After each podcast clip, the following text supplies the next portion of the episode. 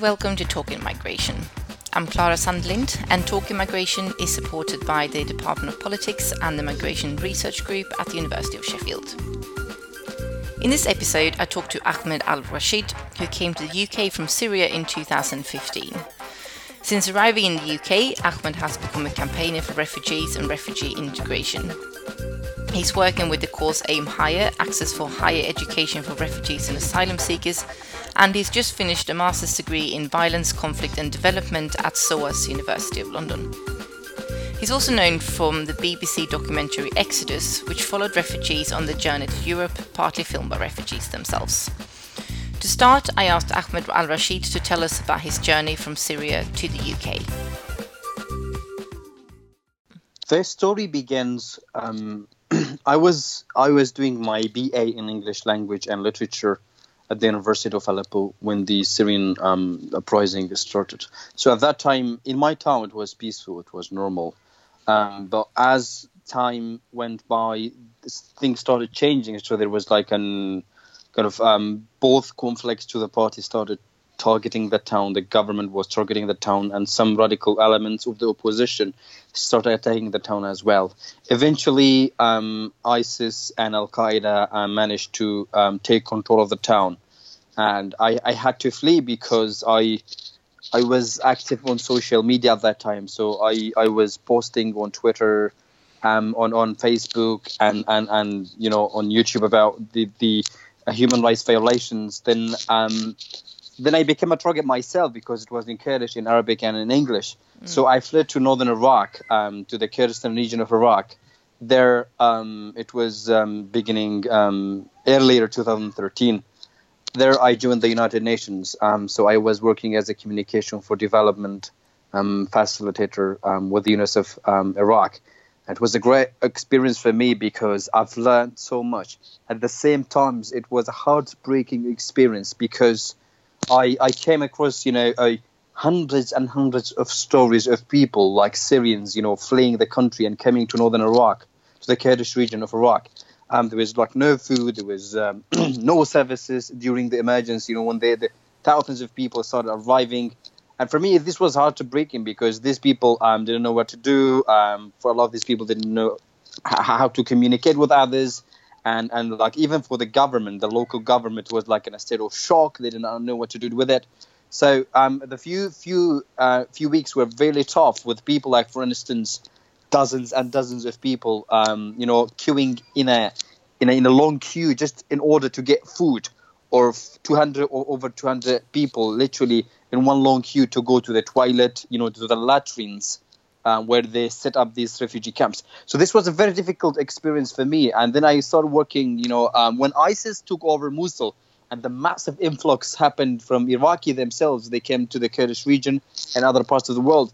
Things got very complicated, and Iraq was not safe anymore. And I could not go back to Aleppo. I could not go back to Syria. Um, Iraq itself was descending into chaos.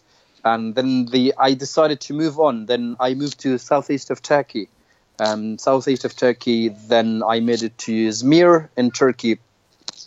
There I met uh, another smuggler um, who told me that um, I'm going to help you, you know, cross. Um, and we agreed that is going to be a rubber dinghy. And uh, well, no, it was not. In, fact, it we agreed there's going to be a yacht, you know, um, a proper yacht. And he showed us the pictures of the yacht, and it was um, he said 24 people, and it will be like um, a very easy um, journey if you follow the instructions. And we paid the money, and um, the money, of course, went to a third party person who is the smuggler's best friend. So we give him the money, and he takes kind of a commission, about 50 up to 100 euros, and he gives us a secret digit code. When we land in our destination, we call him, and he hands over the money to the smuggler. So the day came and we did not know what was happening. We were driven in a bus for about three hours and we ended up on a beach um, in in west of Turkey, you know, in a place called Bodrum, and we figured out that it was not a yacht, it was not a boat, it was that rubber dinghy, and he said, "Look, um, we told him like this is cheating. I mean, you you promised gonna be a yacht, and now it's a, it's a rubber plastic dinghy." And they just shut up, and he started shouting, and you know, he was all armed. There was a group of smugglers, you know, other people with him, so they started beating people and kind of they got their knives and they got like Kalashnikovs, AK-47, and and we didn't know what to do. I mean, we didn't know what to say. And there was an Iraqi man who said, "Okay, I'm going to call the police," and they kind of they went crazy, these smugglers, and they attacked the man in front of his family, and he was bleeding. And when when we saw this, it was mid of the night. We did not dare to do anything. We just we we were forced into this dinghy and then um, we were so lucky because um, after three hours we made it to Kos Island in Greece. Um, but the journey itself was, was, was horrific. It was a terrible journey of 88 people. Half of them were women and children. Um, the lingy, I mean, the dinghy was leaking already. You know, it was going down. It was sinking, and everyone was panicked. So we did our best to keep everyone calm because if it starts being totally chaos, it will capsize and it will be a disaster. So we managed to get there after three hours. After that, I got uh, papers which allowed me to go to main, mainland Athens. From there, I met another smuggler after contacting him on Facebook and social media, and he gave me kind of um, a, a fake Bulgarian passport, which enabled me to fly to take a flight from Athens to Marseille um, in France um, for about it was two hour and a half journey. So um, I landed in in France in Marseille. Then I took a train to Paris. Then I went to Calais. Calais was a terrible place. I still remember it. You know, uh, it was a very very difficult place. There were thousands of people there. There were hundreds of children, um, unaccompanied children. There was no food most of the time. It was no shelter um, a lot of criminality growing on, and there was no safeguarding for these kids. So I spent about about ten days, more than ten days, every day chasing cars and lorries and trying to, to hide, you know, in the back of cars and, and lorries and refrigeration with food and vegetable. The last night in Calais, a smuggler um, from Egypt, he put me and other seven people in a tanker full of bread flour. And he said it will be two hours and you will be in London. And, and we, we were so excited because it was just literally two hours as he promised. Then then the journey will be over. So he put us. We had to you know kind of slip through the the hole up in the the, the tanker. And with the smuggler, he, he came and, and he he locked the hole. It was total darkness and then and when he when when we literally we were sinking you know we were sinking in flour we were covered in flour um, so up to my chest, I was covered in flour. There were seven people. When the smuggler walked away, he locked the, the hole, you know, the, the, the, the door of that tanker. And it was total darkness. There was no air. We couldn't see anything. There was no light. And we couldn't breathe. Everything we were breathing at that time was this uh, flour, you know, dust. And we tried to call him, but unfortunately there wasn't any any signal because it was you know insular because of like it was a metal and like the reception didn't um, go through. So like um, no GPRS, no nothing, and we we we, we start we panicked. We was look we're going to die. I mean we, we were going to get killed. This is this is crazy, and and we I I told the guys look guys we need to knock because if, if we stay longer we're going to die. And they told me, look, shut up, you coward. I said, look, I am not a coward, but we are going to die. So eventually I, I didn't have an option but just to keep quiet. After like five hours, the tanker started moving. After like nine up to 11 hours, the we we all started losing conscious. We, we couldn't breathe anymore and the, the tanker was moving. So we eventually we gave up and we started knocking and knocking and knocking. And, and the driver stopped and he let us out of that tanker and to our surprise, we were near the Italian border. It was the wrong car. It was the wrong driver. It was the wrong everything. And and and it was a shock. It was a massive shock. We didn't know what to do. I mean, uh, we didn't have an option but to put our faith in that criminal. But here we go. And eventually, uh, I went back to Calais, From there to Belgium. Then I moved to Germany, where I decided to to to apply for asylum. But again, I had a brother um, who, who made it to, to Germany in 2014, I told me, look, you still got a family member in, in Aleppo, in eastern Aleppo, and and if you stay in Germany, it might be very long for you to get the refugee status, then um, get the family reunion. I please just try to make it to the UK. Then I met another smuggler, and um, he put me in the back of a lorry. After three nights, um, I I eventually uh, made it to the UK. Um, and yeah. Wow. uh, how long? Uh, how long uh, did this take you? It took me 55 days from the first step till the day I made it to the UK. Yeah, from from from Turkey or from uh, from Iraq. No, um, I from Iraq I went back to Syria, but I couldn't go to Aleppo. Ah. So it, it was from Syria, from northern Syria, um, to the UK. Right. Okay. And part of this journey was documented in this um, documentary Exodus. Um, yes. So, uh, why did you decide to to take part in this um, documentary? Initially, I did not intend. I mean, I started documenting my journey um, for my family. I was away from my family at that time. The family was in Aleppo, and I was I was in, in northern Syria, and was away for more than two years, you know, in Iraq. So we couldn't see each other, um, and uh, we couldn't be with each other. So I I managed to get the word through to my to my family. I said, look, I'm going to make this journey, and I'm going to make you know like take pictures and videos of the journey, and if things go wrong, and um, and if I lose my life, um, here is my password, here's my email, and you will have full access to all the pictures and the videos that I'm that I've taken. Um, and this was the initial idea. You know, I've never never uh, intended. I mean, it was never intended to be in the public um, sphere. Then um, I started documenting it. Then I I'm, I remember when I when I arrived in Greece, um, there were like a bunch of people um, shooting pictures and here and there, and, and one of these guys approached me and I said, look, um, we are we are making a documentary about migration and refugees for the BBC. Um, would you be willing to share the footage that that you've got um, with us or no? I said I'm I'm not really sure. Then I said okay, let me think about it. After like after two days, I I had to think about it.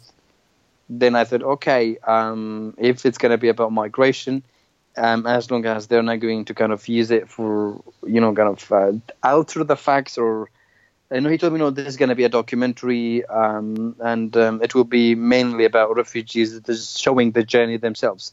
So this kind of, you know, made me okay, feeling ease, and um, this encouraged me. Then I said, okay, um, I gave them the footage and I gave them the permission um, to use it. So, are you hoping that um, maybe by taking part in this, you could be a part of, you know, changing the attitudes of uh, of people in the UK? I think yes. Uh, I mean, part of it was because I I I have been following you know at that time I was following the news and there've been massive massive reports and TVs and radios you know and on the social media about refugees and refugees and, and numbers and numbers and it's always you go and back you know these 65 million people displaced 65 million people these like faceless 65 million people um, started, you know, kind of annoying me because I was living with many, many of these people, and they were human beings. They were not just figures and numbers. They were mothers, they were fathers, you know, students, engineers, uh, people from all walks of life, you know. And when when this opportunity came, I said, okay, I am one of these 65 million, and I'm going to make my contribution. So, um, and again, this is the story of one person of six of these out of these 65 million people. So this was my hope. This was my intention to to humanize it, to make it like, look, it's not figures, it's not faceless, you know, kind of um, figures. It's the humans. There there are different types of people. There there, and um, and they all have got their stories. So I intended to share these stories, um, well, my own story at least. Um, um, so um, people have an understanding of what thousands and probably millions of people are going through. Mm, yeah, and the documentary has been very, um, uh, very successful as well. Um, so one thing I wanted to ask you was, uh, you said just now that you, you, you were in Germany, but then you, you wanted to come to the UK because you thought it might be easier uh, to get family um, reunification there.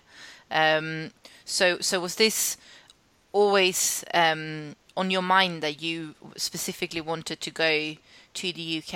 And the reason I'm asking is also because you know there's this debate whether um, there should be more responsibility or, or so-called burden sharing, um, where some people think that you know you should be um, refugees should be sort of divided between countries more through more resettlement and quota system and reduce more the choices of where refugees um, can go. Um, so, I'm, so I was interested in hearing you know, from your point of view, um, was it important for you to be able to? Um, I mean, it's obviously hearing your your your journey. It's not like it was easy to decide where to go. But uh, do you see where I'm, do you see what I mean? Was it important that you could decide to go to the UK instead of staying in Germany? Well, look, for me, before I mean, personally, I before the Syrian conflict started, I was, you know, I was a student. I was doing my BA, as I mentioned um, at the beginning. I was doing my BA in English language and literature. I spent four years of my life studying, you know, the English literature, the history. I started with Chaucer, then I went to the Shakespearean era, I did the Renaissance literature. I went to the Victorian era, and and then to the, you know, um, contemporary English. And I was fascinated by the English and the literature um, from from an early age. Um, and and then I mean I always wanted to come to this country before the conflict, you know, as as a as student, probably as a tourist. Unfortunately, when the conflict started in my country, I did not have a choice, and because of like I lacked the documentation, no passport, nothing. So um, I did not intend to come to this country um, in 2011 or 12. I was still stuck, you know, not stuck. I decided to stay in the region because I was helping my families and I was helping my you know my friends and was helping my people in 2011 and 12 and 13 and even to 14 you know. Um, but then I started noticing like this is going to be a very protracted situation with the Syrian conflict dragging on and on and and thousands of people started losing hope.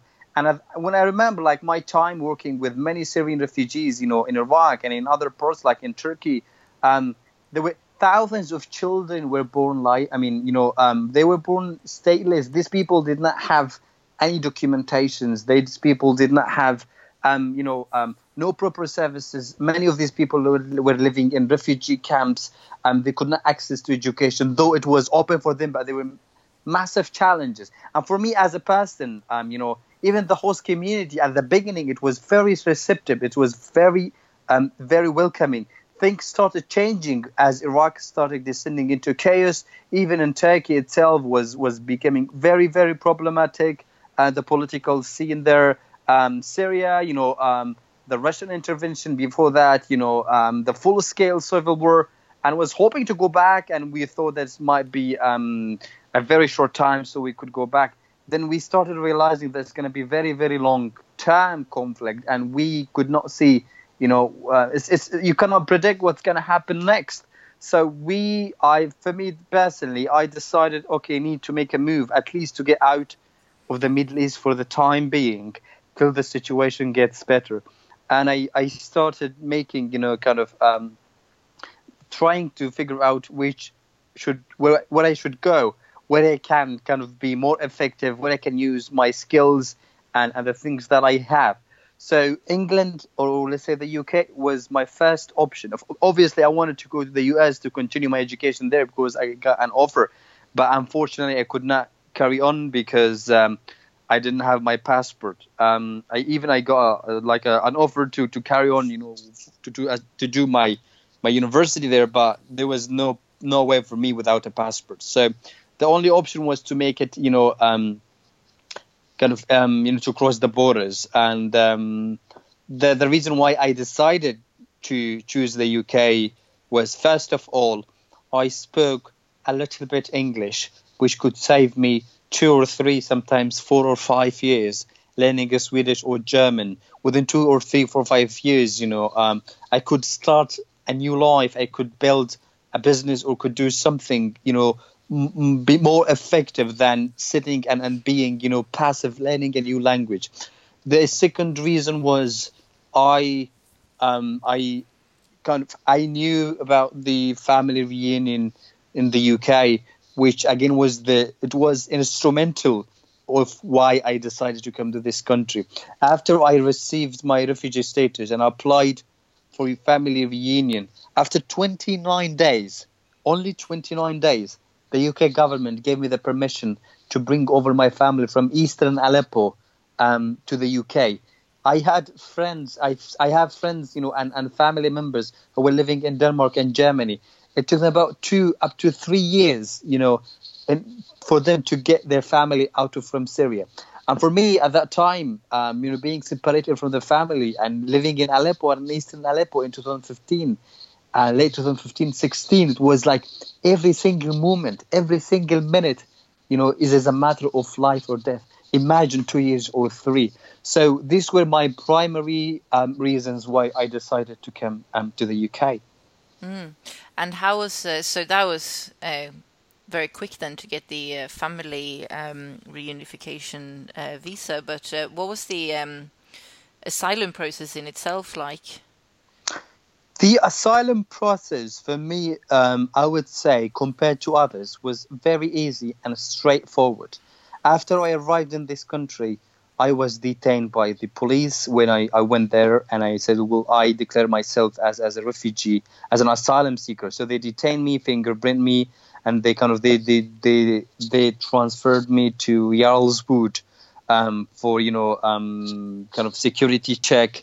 After that, I was cleared and um, I had my interview, um, my my screening interview, and then I was dispersed to Wakefield, then to Middlesbrough. And after 90 days from the first interview, from the screening interview, I received my refugee status. So all in all, it was 90 days from the first day um, I arrived till the day I got my refugee status. Mm. Yeah. Uh, so, so the last thing I wanted to um, I wanted to ask, which is quite a big question, admittedly, um, is so. So it sounds like your experience when you finally made it to the UK was quite good, but uh, clearly the way to get there uh, was not good. Um, and and as you know, at the moment the UN is developing this global compact on refugees when they're trying to um, come up with some sort of uh, more uh, united or more international cooperation about um, uh, about refugee crisis. So I don't know. What would you? What what what's your? What would you hope to get out uh, to get out from these new policy um, developments? Like what what would be the priorities from your point of view uh, in terms of changing um, kind of the, the UNHCR system and the global system? I mean, again, I'm going to speak, you know, uh, uh, in the capacity of, of a Syrian person, a Syrian person who lived in this conflict in the last seven weeks, in the seven years. You know, I think um, for a lot of Syrians, and, and even Iraqis and probably Libyans and, and, and, and, Sudanese and Afghanis, many of these people, you know, um, have lost faith. You know, they lost faith in the international community on all these policies and regulations. And I think when it comes to the refugee crisis, I think the best the best people who or the best group who is really has got the political, economic, social, um, security capacities to tackle um, the so-called refugee crisis was Europe. Globally, 65 million people, you know, are refugees and internally displaced people. I mean, out of them are 20 million people, you know, are, are, are refugees. But again, if you look at the way um, Europe itself, the EU um, and the European Union, you know, responded, I would say it was really uh, chaotic. And especially after like the Turkey deal, and now there is something going on with with Libya deal, you know, and I'm, I don't know what's gonna happen after like this um, the revelations of the like uh, migrants or refugee you know slavery markets in Libya. I think mm. all in all, I think the, the, the when it comes to the global south, there are taking you know again a lot of people say like sharing burden. I would say it's, it's, it's not a burden. It's just a responsibility that's it's just not it's not a burden, you know. And globally, you know, if look if you look at a country like Lebanon, um, you know, within 25% of their population has increased in the last few years. Turkey itself, or Iraq, um, you know, or, or, Jordan, they've been they've been doing a great job in, in, in terms of, of responding to the, to the you know to the Syrian refugee um, um, you know, influx. But again, it, when it comes international, I think what is needed is political will. When I say political will, I mean by that the the superpowers. You know, like the the the permanent members of the United, um, well, the Security Council at least. You know, for instance, if you look um, at the U.S., the the U.S. the rhetoric over the last one year or so, um, from building walls, you know, with Mexico to banning Muslims to reducing the number of uh, refugees resettled to the U.S. These all are, I would say, they are indicators that things are not going um, very well. If you look at the at the let's say um, the EU itself, you know, Brexit itself, um, the, the, the rise of the far right. A lot of people are today uh, they're seeing um, well, they are perceiving immigration as a as a primary security threat, and they're preempting it from its humanitarian, you know, component. And again, if you look at the the the the European, eh, well, at the African at least, and now Europe, eh, well, the European Union is trying to tackle it with the you know with the with the African Union. But again, I think it's just probably from from what I see it, and I think this was the case with Turkey.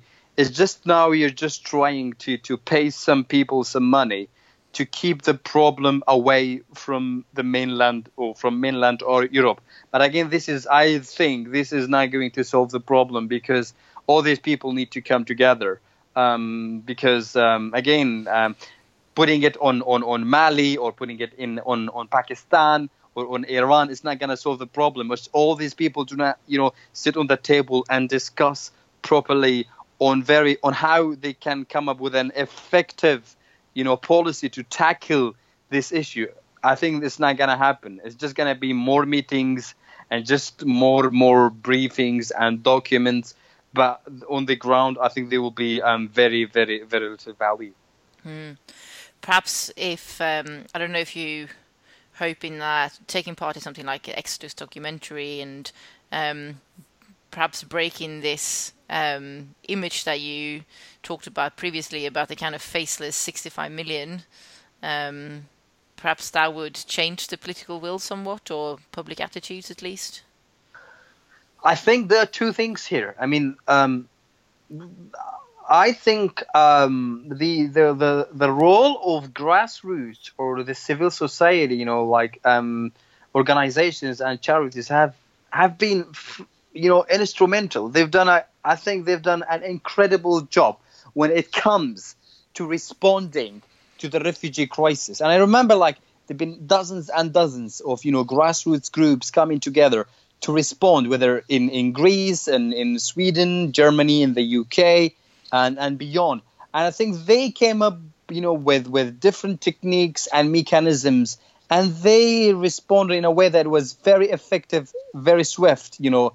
And I understand it when it comes to the big players like UNHCR and, and, and other, you know, international when it comes, you know, to refugees um, organizations they they are kind of dependent on government, so they cannot intervene in terms of their because of their funding and other regulations. So but again, I think the the I think the the these organizations, um, and again, I know it's problematic, but I think um, at least they should have some independence, you know, um, and again, being impartial in terms of that we want to support these people who are on the move or they are stuck in refugee camps or they're still, you know, internally displaced people, um, you know, at their homes.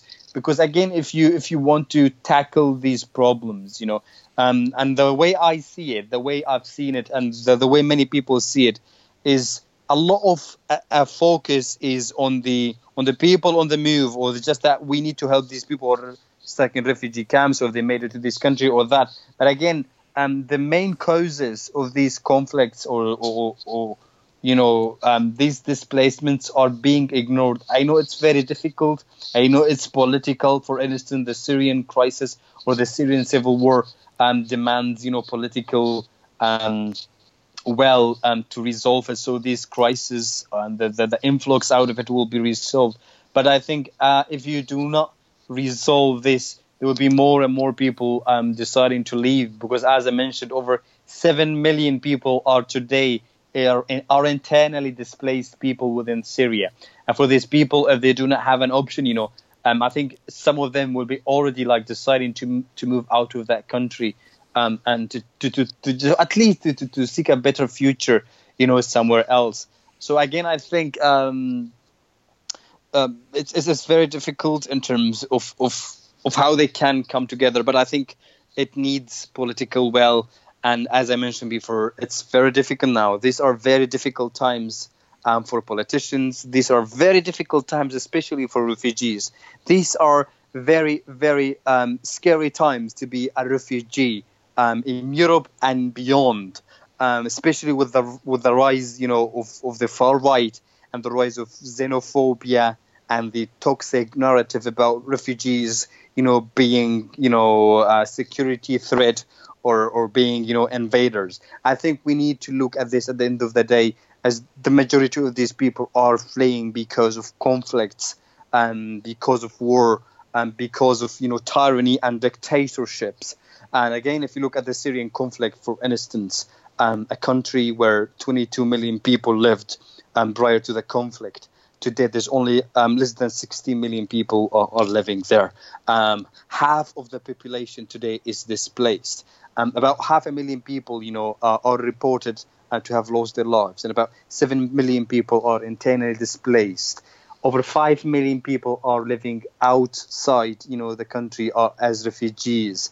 This all happened in the last um, seven years. And again, if people, um, if you see it, you know, that you call it a crisis of course, it is a crisis. It's a crisis for these people who were deprived from their homes, from their loved one, whose life, you know, has been disrupted and and was turned up um, upside down. Mm. Yeah, I think that's really interesting as well. What you're saying about the focus always being on the people, um, the people on the move, um, and not necessarily on the conflict itself and the people who are. Um, uh, who who haven't uh, crossed an international border. Yes. Um, and uh, there is this sense that, um, you know, you were saying before there are 65 million people who are displaced and 20 million of those who are um, who are refugees. Um, and it's almost like the situation is always described as it's worse the the more people um, the more people become refugees and of course of course it's it's bad but in a way um, perhaps it's better for for people like yourself who've actually um, who've actually managed to leave. I think somehow, yes, that's right. But on the other hand, I think um, this, for, for, instance, when it comes to the Syrian cause, you know, the Syrian case, I was reading a book recently. Um, it was um, the, the, the, the book was titled Refuge by um, Alexander Betts and, and, and Paul Collier, mm-hmm. and that book mentioned that about 50% of Syrians with a university or a tertiary, you know, or a tertiary, you know, secondary school um, degree are today are out of Syria. This is going to be a disaster for my country um, if the if the conflict comes to an end, you know, mm. and these people do not go back because like this like a systematic brain drain. The people with the qualifications, doctors, engineers, you know, intellectuals, um, nurses, all these people are leaving the country. And the issue is if you're a Syrian refugee or an asylum seeker in Europe, let's say in, in Germany or in, in, in the UK or in Sweden or in Belgium or in France, will you have an incentive to go back to Syria if the conflict comes to an end in, in the coming two or three years, taking into account the mass destruction that happened there. I remember I was reading a report by the World Bank, and they mentioned that about 20% of the housing stock in Syria is completely destroyed or partially damaged. You know, I mean, do these people have an incentive to go back home?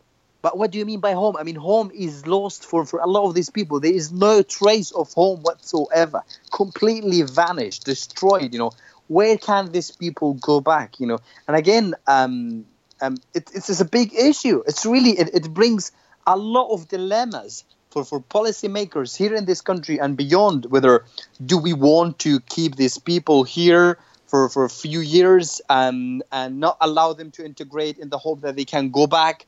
Or should we help them integrate here and then and let's say uh, for, for, five years and they can have open access you know to employment education and other um, services and benefits then will they have an incentive to go back when the conflict comes to an end? Th- I think this is really like massive massive questions that creates a lot of challenges for everyone including refugees themselves yeah i can imagine um for refugees themselves, it's it would be a big dilemma, especially depending on how long you've uh, um, how long you've been away for. That's true. As I mentioned, um, in Turkey alone, um, since 2011, there are dozens and dozens of thousands of Syrian children born in exile. They are Syrians, but they've never been to Syria. They do not know where Syria is. They, they, they've got no no understanding of what Syria is if you compare the situation again when it comes to Syrians, you know, who made it to, to, to, to Europe, for instance, the new generation, the Syrian children who are going to be, you know, born in this country or beyond in Europe, you know, and they would be called Syrians, but they are not Syrians because and somehow they, they've never been to that country. Yeah. I mean, I met many, many Syrian families who've got family, you know, children aged two, three, or four, and five in some incidents, you know, and and I met them in Sweden. The children speak, you know, fluent Sweden uh, or Swedish, fluent German or uh, fluent French or English, you know, and they were kind of they spent most, I mean, most of their lives here in, in, Europe, not in Syria. There is four or five or six, and some of them they spend their whole life in Europe. You know, um, and they, they, for instance, some of these people, um, they cannot speak even like Arabic um, and again, this is creating like an identity crisis because for the parents, they want their kids um, to grow up, you know, clinging into like the, the Syrian identity. But again, it's a different culture. It's, it's a somehow, you know, different in terms of integration. People like you find families, you know, kind of split. They do not know what to do with their kids. Shall they go to this attend this school? Shall they? Um, so I think it's creating a lot of uh, problems in terms of integration, in terms of identity. Who are you? Are you a Syrian? Are you a British? Are you a Swedish? Um, what identity? So I think this also brings a lot of dilemmas, you know, and challenges for the for the Syrian families themselves when it comes to the power dynamics within the the, the families, the Syrian refugee families, um, all over the world. Mm. Yeah, that's that's so interesting. Um, is there anything else that you'd like to add that we've um, that we've not talked about? um, I think um, I just want to make the point that a lot of these people um, talk about the the refugee mm. crisis. You know, um, when it comes to Europe but they really do not mention anything about a crisis when they talk about other parts of the world. I think um, the this this this kind of this issue should be tackled. As I mentioned, the majority of these people are not living in the, in Europe; they are living in in other parts of the world. You know, and when it comes to the refugees themselves, um, I think um, for those who made it to Europe, um, I think there's a great potential. You know, if if the the host governments, the host communities, you know, um, uh, invest in these people. And one of the things, um, again, because uh, in terms of employment or education, whatever, but one thing that I would really like to highlight is education. There's like a young generation, is a young people. You know, if you look at the, the age range, the people who are arriving in Europe, they are young people, and I think and there's a great potential um, if Europe, you know, if if they want to, to, to help these people, hopefully in the future, to go back and rebuild their country, to invest in the education of these young people arriving um, in Europe. Um, I was reading uh, a report recently, and the report mentioned that only 1% of Europe refugees go to universities, I mean, to higher education, you know, in terms of masters or PhDs. I'm not very sure how uh, how accurate that number is, but again, I think this is this is a, the big big uh, challenge because at the end of the day, uh, if you want you know to bring about peace and and and rebuild these these countries, you know, and help people rebuild it, you need educated people. You need to invest in education. Um, as I mentioned, and I keep repeating myself all the time, you know, education is a tool um, of mass construction. So it's very worth um, um investing in it. To find out more about Ahmed Al Rashid, please visit our website talkimmigration.com. And that was all for this time. Thank you for listening.